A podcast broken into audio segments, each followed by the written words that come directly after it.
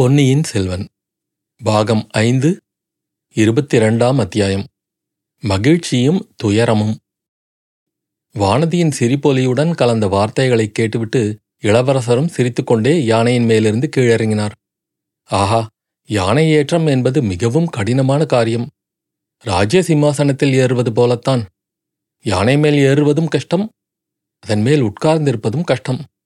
யானை மேலிருந்து இறங்குவது எல்லாவற்றையும் விட கஷ்டம். ஆயினும் அந்த கஷ்டங்களையும் சில சமயம் ஒருவன் அனுபவிக்க வேண்டியிருக்கிறது என்றார் பொன்னியின் செல்வர். சிலர் அந்த கஷ்டத்தை மிக அற்பமான காரணங்களுக்காக கூட அனுபவிக்கிறார்கள். பறவை குஞ்சுகளை காப்பாற்றுவதற்காக யானை மேல் ஏறிக்கொண்டு ஓடி வருகிறவர்களும் உண்டு என்றாள் வானதி. உலகமெல்லாம் சுற்றி அலைந்து அநேக வீரச் செயல்களில் ஈடுபடுகிறவர்கள் மறந்து விடுவார்கள். அரண்மனையிலேயே இருக்கும் பேதை பெண்ணுக்கு அதை ஞாபகம் வைத்துக் கொள்வதை விட வேறு என்ன வேலை? தாங்கள் அன்றைக்கு யானை மேல் ஏறி கொண்டு வந்ததும் நினைவில் இருக்கிறது. நான் கொடும்பாளூர் பெண் என்று சொன்னதும் தாங்கள் முகத்தைச் சுருக்கிக் கொண்டு திரும்பிப் போனதும் நினைவில் இருக்கிறது. அதற்கு அப்போது காரணம் இருந்தது வானதி. அந்த காரணம் இப்போதும் இருக்கிறது ஐயா. தாங்கள் உலகமாளும் சக்கரவர்த்தியின் புதல்வர் சோழவள நாட்டின் கண்ணின் மணி போன்ற பொன்னியின் செல்வர். நானோ பொட்டைக்காட்டு பிராந்தியத்தில் பிறந்து வளர்ந்தவள் சிற்றரசர் குலமகள். அதிலும் போரில் இறந்து போனவருடைய அனாதை மகள். வானதி நீ எனக்கு அநீதி செய்கிறாய். நியாயம் அற்ற வார்த்தை கூறுகிறாய். போனால் போகட்டும். நான் தஞ்சைக்கு அவசரமாக போக வேண்டும். சீக்கிரம் சொல் நீ எப்படி இங்கே வந்து சேர்ந்தாய்? தனியாக ஏன் வந்தாய்? இந்த பெண் இங்கே எதற்காக வந்தாள்? எப்படி இத்தகைய பிராணாபத்தில் சிக்கிக்கொண்டாள் நான் ஒருத்தி இங்கே நின்று கொண்டிருப்பது தங்களுக்கு ஞாபகம் வந்தது பற்றி சந்தோஷம். ஒரு நிமிஷம் தனியாக பேச அவகாசம் கொடுத்தால் நான் சொல்ல வேண்டியதை சொல்லிவிட்டு புறப்பட்டு போயே போய்விடுவேன் என்றாள் பூங்குழலி. அந்த இரண்டு பெண்களும் அச்சமயம் இளவரசரின் முன்னால் நேருக்கு நேர் நின்றபோது எப்படியோ அவர்களுக்கு அசாதாரண தைரியமும் வாசாலகமும் ஏற்பட்டிருந்தன. சமுத்திரகுமாரி உன்னை மறந்துவிட்டேன் என்றா நினைத்தாய். அது எப்படி முடியும்? நீதான் நான் கூப்பிட கூப்பிட நின்று கூட பதில் சொல்லாமல் படகை செலுத்தி கொண்டு வந்தாய். அப்படி அவசரமாக வந்தவள் மரக்கிளைக்கும் முதலையின் திறந்த வாய்க்கும் நடுவில் நின்று ஊஞ்சலாடிக் கொண்டிருந்ததை என் ஆயுள் உள்ளளவும் மறக்க முடியாது என்று சொல்லிவிட்டு இளவரசர் சிரித்தார். உன்னை தூக்க முடியாமல் தூக்கி பிடித்து கொண்டு வானதி பட்டு கொண்டிருந்த அவஸ்தையையும் நான் மறக்க முடியாது. ஆனால் நீங்கள் இருவரும் இங்கே எப்படி வந்து சேர்ந்தீர்கள்? எதற்காக? யாராவது ஒருவர் சீக்கிரம் சொல்லுங்கள். பொன்னியின் செல்வ நானும் தங்கள் திருத்தமக்கையாரும் தங்களை வழியில் கண்டு நிறுத்தி தஞ்சாவூருக்கு போவதை தடை செய்வதற்காக வந்தோம். தாங்கள் தற்சமயம் தஞ்சாவூர் வந்தால் அங்கே பெரிய யுத்தம் மூழும் என்று இளைய பிராட்டி அஞ்சுகிறார். அதற்கு முன்னால் சந்தித்து பேச விரும்புகிறார். இளைய பிராட்டி இப்போது எங்கே? குடந்தையில் இருக்கிறார். நீ மட்டும் எப்படி இங்கே வந்தாய்? வழியில் குடந்தை ஜோதிடர் வீட்டில் நானும் இளைய பிராட்டியும் சிறிது நேரம் தங்கினோம். அந்தச் சமயத்தில் காவேரி கரையை உடைத்து கொண்டு வந்து ஜோதிடர் வீட்டையே அடித்து கொண்டு வந்துவிட்டது இளவரசே. காவேரி தாய் தங்களை குழந்தை பிராயத்தில் காப்பாற்றியதாகச் சொல்கிறார்கள். தங்களுக்கு இந்த பொன்னி நதியின் பேரில் எவ்வளவோ ஆசை உண்டு என்பதையும் அறிவேன். ஆனால் இன்று இந்த நதியினால் நாடு நகரங்களும் மக்களும் மிருகங்களும் பட்ட கஷ்டத்தை நினைப்பதற்கே பயங்கரமாய் இருக்கிறது காவேரி தாய் மிக கொடுமையானவள் என்று சொல்ல தோன்றுகிறது. வானதி காவேரி அன்னையின் பேரில் அப்படி பழி சொல்லாதே. இந்த மாதரசிக்கு எங்கள் சோழ நாட்டின் பேரில் அவ்வளவு ஆசை. வந்த ஆசை வரம்பு மீறி போகும்போது கரையை உடைத்து கொண்டு கிளம்பி விடுகிறாள். இதை அறியாதவர்கள் அன்னையின் பேரில் வீண் பழி சொல்லுகிறார்கள். ஏன்? கரையை மீறி கொண்டு வருவதற்காக சமுத்திரராஜன் பேரில் கூட சிலர் குறை சொல்கிறார்கள். ஆனால் பூங்குழலி அப்படி கடலரசன் பேரில் குறை சொல்ல மாட்டாள் என்றார் இளவரசர். மன்னியுங்கள். நானும் இனி காவேரி அன்னையின் பேரில் குற்றம் சொல்லவில்லை. நானும் தங்கள் தமக்கையும் குழந்தை ஜோதிடர் வீட்டில் இருந்தபோது திடீரென்று காவேரியின் ஆசை பொங்கி பெருகிவிட்டது.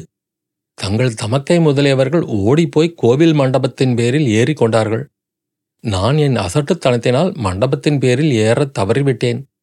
ஜோதிடர் வீட்டு ஓட்டுக்கூரையை பிடித்துக்கொண்டு மிதந்து வந்தேன்.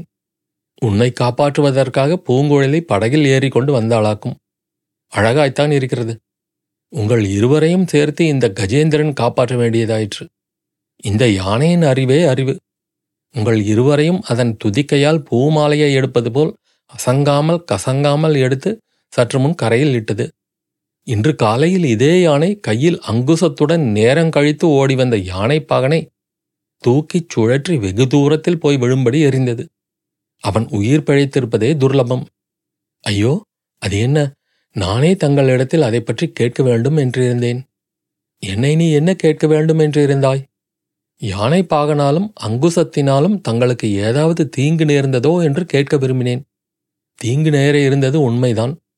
அது உனக்கு எப்படி தெரிந்தது? ஜோதிடர் சொன்னாரா என்ன? அந்த பித்து இளைய பிராட்டிக்கு இன்னும் போகவில்லையா? ஜோதிடர் சொல்லவில்லை. சொன்னாலும் நாங்கள் நம்பியிருக்க மாட்டோம். பெரிய பழுவேட்டரையர் சொன்னார். என்ன என்ன? யார் சொன்னார்? ஆம் இளவரசே. தனாதிகாரி பெரிய பழுவேட்டரையர் தான் சொன்னார். நாங்கள் ஜோதிடர் வீட்டில் இருந்தபோது திடும் பிரவேசமாக அவர் உள்ளே நுழைந்தார். தங்களுக்கு வரக்கூடிய ஆபத்தை பற்றி சொன்னார். விஷம் தடவிய அங்குசத்தை பற்றியும் சொன்னார். இது பெரிய அதிசயம்தான். அவருக்கு எவ்விதம் தெரிந்தது? அவரும் ஜோதிடர் ஆகிவிட்டாரா அல்லது ஒருவேளை எல்லாரும் சொல்வது போல் அவரே இந்த ஏற்பாடு செய்தாரா? இல்லை இளவரசே அவர் செய்த ஏற்பாடன்று. பாண்டிய நாட்டு சதிகாரர்கள் ரகசியமாக பேசிக் கொண்டிருந்ததை ஒட்டு கேட்டதினால் அறிந்து கொண்டாராம். ஓஹோ இன்னும் ஏதாவது அவர் சொன்னாரா? நினைப்பதற்கும் சொல்வதற்கும் பயங்கரமா இருக்கிறது தங்களையும் தங்கள் தந்தையையும் மூத்த இளவரசரான ஆதித்த கரிகாலரையும் ஒரே நாளில் யமனுலகம் அனுப்ப அந்த சதிகாரர்கள் திட்டமிட்டிருப்பதாக சொன்னார். அவர் ஆதித்த கரிகாலரை காப்பாற்றுவதற்காக கடம்பூருக்கு விரைந்து போய்விட்டார். தங்களுக்கும் சக்கரவர்த்திக்கும் இளைய பிராட்டி எச்சரிக்கை செய்ய வேண்டும் என்பதாக சொல்லிவிட்டு போனார். ஆஹா அவருடைய எச்சரிக்கை என் ஒருவன் விஷயத்தில் உண்மையாயிருந்தபடியால் மற்றவர்கள் விஷயத்திலும் உண்மையாகத்தான் இருக்க வேண்டும். சமுத்திரகுமாரி நீ ஏதோ சொல்ல வேண்டும் என்றாயே. ஆம் இளவரசே ஈழத்து ஊமை ராணி தங்களை உடனே தஞ்சைக்கு அழைத்து வரும்படி என்னை அனுப்பி வைத்தார். ஆஹா அதை பற்றி உன்னிடம் கேட்க மறந்தே போனேன். ஈழத்து ராணிக்காகவே நான் இவ்வளவு அவசரமாக புறப்பட்டு வந்தேன். அவரை தஞ்சாவூருக்கு யாரோ பலவந்தமாக கட்டி இழுத்து வந்தார்களாமே அது உண்மையா? உண்மைதான் ஐயா ஆனால் முதன் மந்திரி அனிருத்தர் நல்ல நோக்கத்துடனேதான் அவ்விதம் செய்தார். ஓஹோ அனிருத்தர் வேலையா? என் தந்தையிடம் சேர்ப்பிப்பதற்காக அழைத்துச் சென்றிருக்க வேண்டும். பூங்குழலி முதன் மந்திரியின் நோக்கம் வெற்றி பெற்றதா? அவர்கள் சக்கரவர்த்தியும் ஈழத்து ராணியும் சந்தித்தார்களா? ஆம் சந்தித்தார்கள். என் வாழ்க்கை மனோரதம் நிறைவேறிவிட்டது. இதைக் காட்டிலும் சந்தோஷமான செய்தி வேறு எதுவும் இல்லை.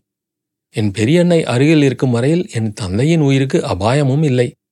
அந்த மாதரசிக்கு அபூர்வமான வருங்கால திருஷ்டி உண்டு என்பது உனக்கு தெரியுமே பூங்குழலி? ஆம் எனக்கு அது தெரியும். ஈழத்து ராணி இருக்கும் வரையில் சக்கரவர்த்திக்கு அபாயம் இல்லை. ஆனால் ஆனால் என்ன? ஏன் தயங்கி நிற்கிறாய் சமுத்திரகுமாரி? சொல்லத் தயக்கமாகவே இருக்கிறது. நான் எழவில்லை. ஈழத்து ராணி தம்முடைய இறுதிக்காலம் நெருங்கிவிட்டதாக எண்ணுகிறார். கடைசியாக கண்மூடுவதற்கு முன்னால் தங்களை ஒருமுறை பார்க்க விரும்புகிறார் என்றாள். தெய்வமே என்ன சொல்லுகிறாய்? சந்தோஷமான செய்தியை சொல்லிவிட்டு உடனே இந்த பேரிடி போன்ற செய்தியையும் சொல்லுகிறாயே. இனி நான் ஒரு கணமும் தாமதிப்பதற்கு இல்லை. வானதி இளைய பிராட்டியிடம் மன்னிப்பு கேட்டுக்கொண்டதாக சொல்லு என்றார் இளவரசர் அருள்மொழிவர்மர். அத்தியாயம் முடிவு.